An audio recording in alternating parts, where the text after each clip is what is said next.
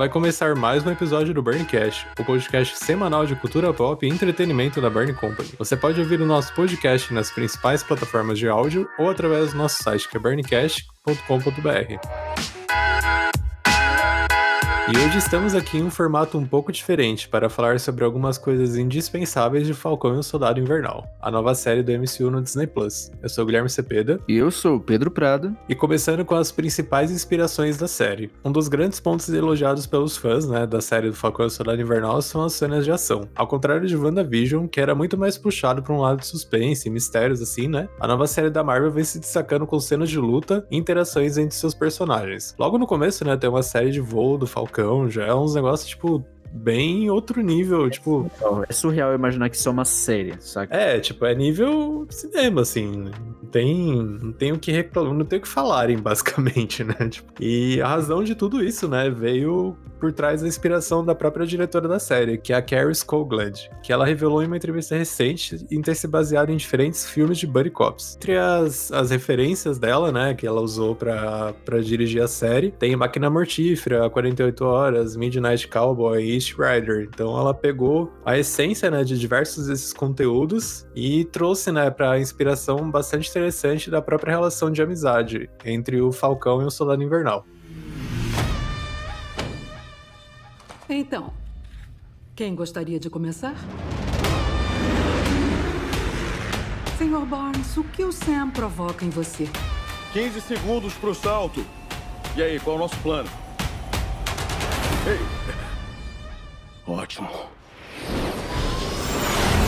É um negócio muito doido se a gente for pegar para ver o que o MCU tá fazendo nessa nova fase, né? Muita gente reclamava que o MCU era realmente seguir uma fórmula e tudo mais, mas a gente vê que a, o advento aí do streaming e do Disney Plus possibilitou a, a, entrada de uma variedade muito grande no catálogo, né? Porque eles, eu acho que seria realmente complicado eles, faz, eles construírem uma unidade de, de produções com ideias tão semelhantes como eles fizeram no cinema na série. Porque séries, a gente sabe que existem públicos variados, né? Então a gente viu que o WandaVision, como o Gui falou, puxou para o lance de mistério, suspense.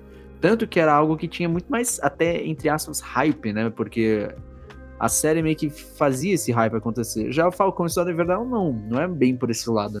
Então segue essa linha mais tradicional de pegar dois caras que é, se odeiam, mas se amam, né? O famoso bromance que a gente vai ver ao, decorrer da série. Então é muito legal ver essas referências vindo pro MCU e se tornando únicas no MCU. E um segundo ponto que também é muito importante, que às vezes acaba passando despercebido, é sobre o Torres. Pois é, quem é o Torres, aquele militar que ajuda o Sam em suas missões?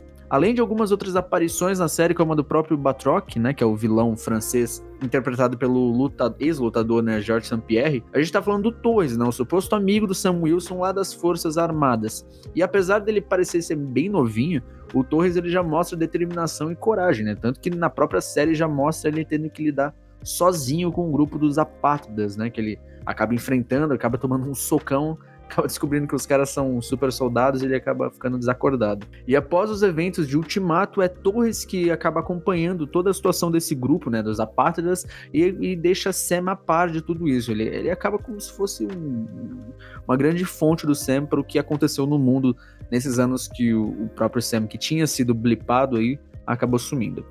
Então a presença do ator Danny Ramirez interpretando aí o, o Torres na série pode ser muito mais do que simplesmente um personagem secundário. Então, caso o Sam realmente escolha seguir pelo desafio final, que aparentemente ele está caminhando ao final da série de se tornar o novo Capitão América, provavelmente teremos também um novo Falcão. Mas é claro, isso só se trata de um rumor, de uma especulação que, conforme a gente aprendeu com WandaVision, é bom a gente não ficar esperando muita coisa e esperar de fato as coisas acontecerem na série. E um outro tema muito recorrente na série, né, são os temas raciais. A série vem lidando com questões importantes em sua produção que vai muito além da trama do MCU. Sam Wilson já mostrou que tem sido vítima de racismo ao longo de sua vida e a série em todos os seus núcleos faz que relembremos o porquê. Inclusive, em entrevista ao IGN Brasil, a diretora da série aproveitou para comentar sobre a inserção de temas raciais na série da Marvel. Resumindo, né, um pouco da entrevista do que ela disse sobre esses temas, ela falou que eles abraçaram a responsabilidade e sem dúvida é uma conversa que precisamos ter um diálogo político subjacente às histórias, trabalhando em diversas camadas. Em Falcão e Soldado Invernal, a pauta é racial. Jackson Wilson pega o escudo né, do, do Capitão América no final de Ultimato e diz: Não sinto como se fosse meu. Não se sente ali né, no, no direito ele quer e que e ela diz também, né, que a responsabilidade histórica com esse escudo que ele vai carregar. Eu creio que esse escudo com as cores dos Estados Unidos representa as coisas bem diferentes para cada pessoa. Para o homem negro, com toda certeza envolve questões raciais. Veremos como isso irá se desenvolver. É bem evidente, né? Tem toda, pelo menos até essa primeira metade da série, teve, acho que o que mais impactou ali foi a história com a irmã dele, né? Que de quando ela, quando eles vão no banco e ela sempre foi negada, questão do, dos direitos a, a empréstimo, aí ele mesmo lá chega chega achando que ia conseguir por ele ser uma pessoa pública, né? Tipo, ser um vingador. Tipo, ele não é, tipo, ah, não é só uma pessoa pública. Ele, tipo... é, não é, não é como se ele fosse um influencer, né? Não é como se ele tivesse chegado com o Media Kit dele no banco. É, mas. mas... Ele salvou o universo, né? É, basicamente. assim, só, só. Somente isso. E, cara, é muito doido isso, né? Eu tava conversando com o Rafael, que já participou aqui, né? Ele inclusive participou do, do episódio sobre cultura pop antirracista e tal, e a gente tava conversando sobre isso, de como tá rolando um, certo ruído aí entre o público, principalmente influenciadores da cultura pop, né? E a série de fato, porque tem muita gente achando que o grande problema do Sam com o lance de ser Capitão América é uma questão de, somente do manto, né? Ah, o manto, legado, putz, deve ser pesado o legado. E sim, né? Deve ser uma questão difícil também, mas a questão é muito mais profunda que essa, né? Imagina, imagina, cara, tu crescer nos Estados Unidos, que é o país latentemente racista, e aí você recebe simplesmente a, a escolha de ser o símbolo para esse país, mas assim, esse país sempre foi contra você e agora você acha que você vai ser o símbolo, sabe? Então imagina na cabeça do Sam isso, sabe? E essa é a grande questão da série, não é sobre o, não é sobre o Steve, é isso que eu acho que as pessoas estão tendo um pouco de ruído. Não é sobre o legado do Steve, é sobre o peso, sabe? Que isso é um, na vida do Sam. E a gente tá vendo isso. Obviamente, a cena dos policiais abordando o Sam foi a, foi, né, a série desenhando essa questão racial. Mas tudo, tudo ali tem essa questão. Tem o racismo como um fator dramático aí na escolha do Sam de simplesmente abdicar disso. E aí também como o Sam abdicou por hora desse título, a gente também teve o Zaya, né? O Isaiah Bradley, que foi mostrado que ele foi um Capitão América negro depois que o Steve, o Steve não teve conhecimento dele e, e, o governo dos Estados Unidos não queria que as pessoas tinham conhecimento, tivessem né, conhecimento dele. E você vê como o cara acabou perturbado, o cara acabou preso, enfim, o governo fez ele de, de gato sapato. Então, assim, a questão é muito mais densa do que simplesmente legado, né? Então, é, eu tô achando justamente, acredito que é, por enquanto é uma das produções mais interessantes aí da, do MCU. Mas enfim, seguindo aqui com uma das coisas também muito interessantes que tá rolando na série é sobre o fato de nós finalmente termos conhecido Madripoor. No terceiro episódio da série da Marvel, nós fomos apresentados à cidade de Madripoor oficialmente como parte do universo cinematográfico da Marvel. A, o nome, por mais estranho que possa ser, na verdade ele é muito conhecido pelos fãs dos quadrinhos da Marvel.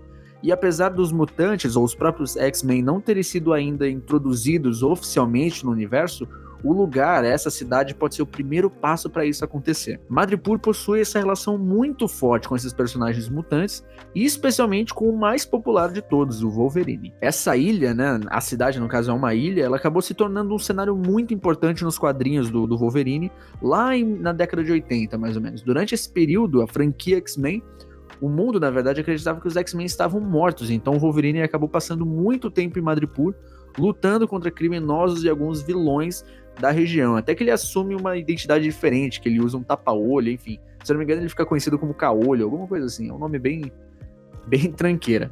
E por que, né, que isso existe? Porque Madripoor, em sua origem, foi fundada basicamente por piratas, né, por traficantes, comerciantes, assim, de, dessas mercadorias roubadas, esse tipo de coisa. Então, é meio que fazia sentido com o Wolverine. E há uma referência muito interessante nesse terceiro episódio, que inclusive é intitulado de Mercador do Poder, né? E a gente vê uma breve foto de uma placa de um bar chamado The Princess Bar. E esse bar é um dos locais favoritos do Wolverine. E a própria dona do bar, ele, ela tem um histórico com o personagem, enfim, é um local muito já reconhecido para os fãs do quadrinho. Então, é interessante ver como aos poucos, aos poucos, comendo pelas beiradas, esses novos núcleos e personagens estão chegando no MCU. É, eles não jogaram do nada ali, teve uma introdução, por mais que rápida, né? Tanto a cidade quanto a atmosfera da cidade, eu acredito que no decorrer dos episódios se desenvolva mais também, né? Não que eles vão entregar os X-Men de, de cara, assim. É, que... é eles vão estar tá passeando, vai estar tá lá o Wolverine. É, vai trombar, opa, é, tipo, uma pessoa com garras aqui, tipo, não vai, não vai ser nesse nível, mas alguma coisa ali. Eu acho que eles vão, vão ser, assim como eles fazem no cinema, né? Eles vão fazer no universo das séries e entrelaçando e costurando aos poucos, né? Pois é, é aquele lance, né? É pra não ser abrupto, né? Então, aos poucos, eles estão colocando esses pequenos elementos, eles estão cercando o universo com esses pequenos elementos para depois chegar e de fato apresentar sem que seja algo muito é, algo muito duro de ser, de ser reconhecido, né?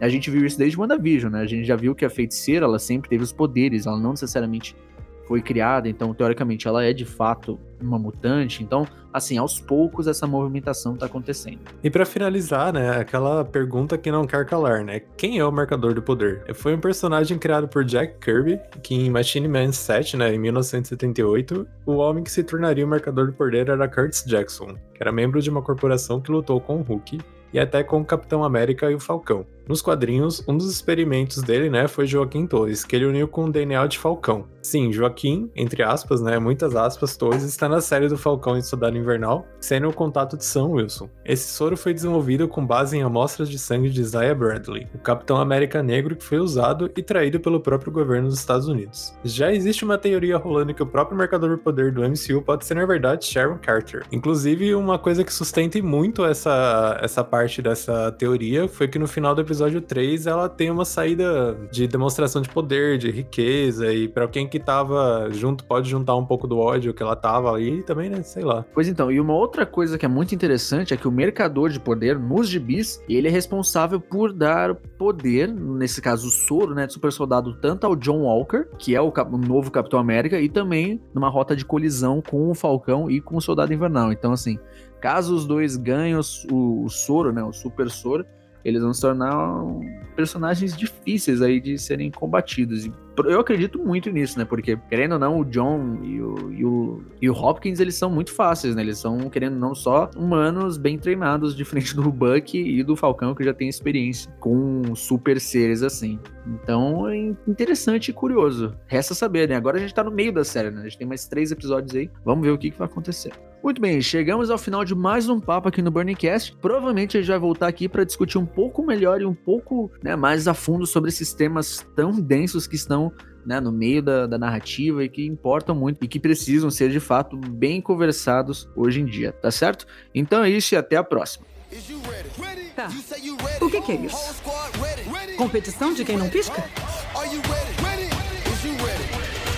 Só pisquem. Meu Deus, quantos anos vocês têm?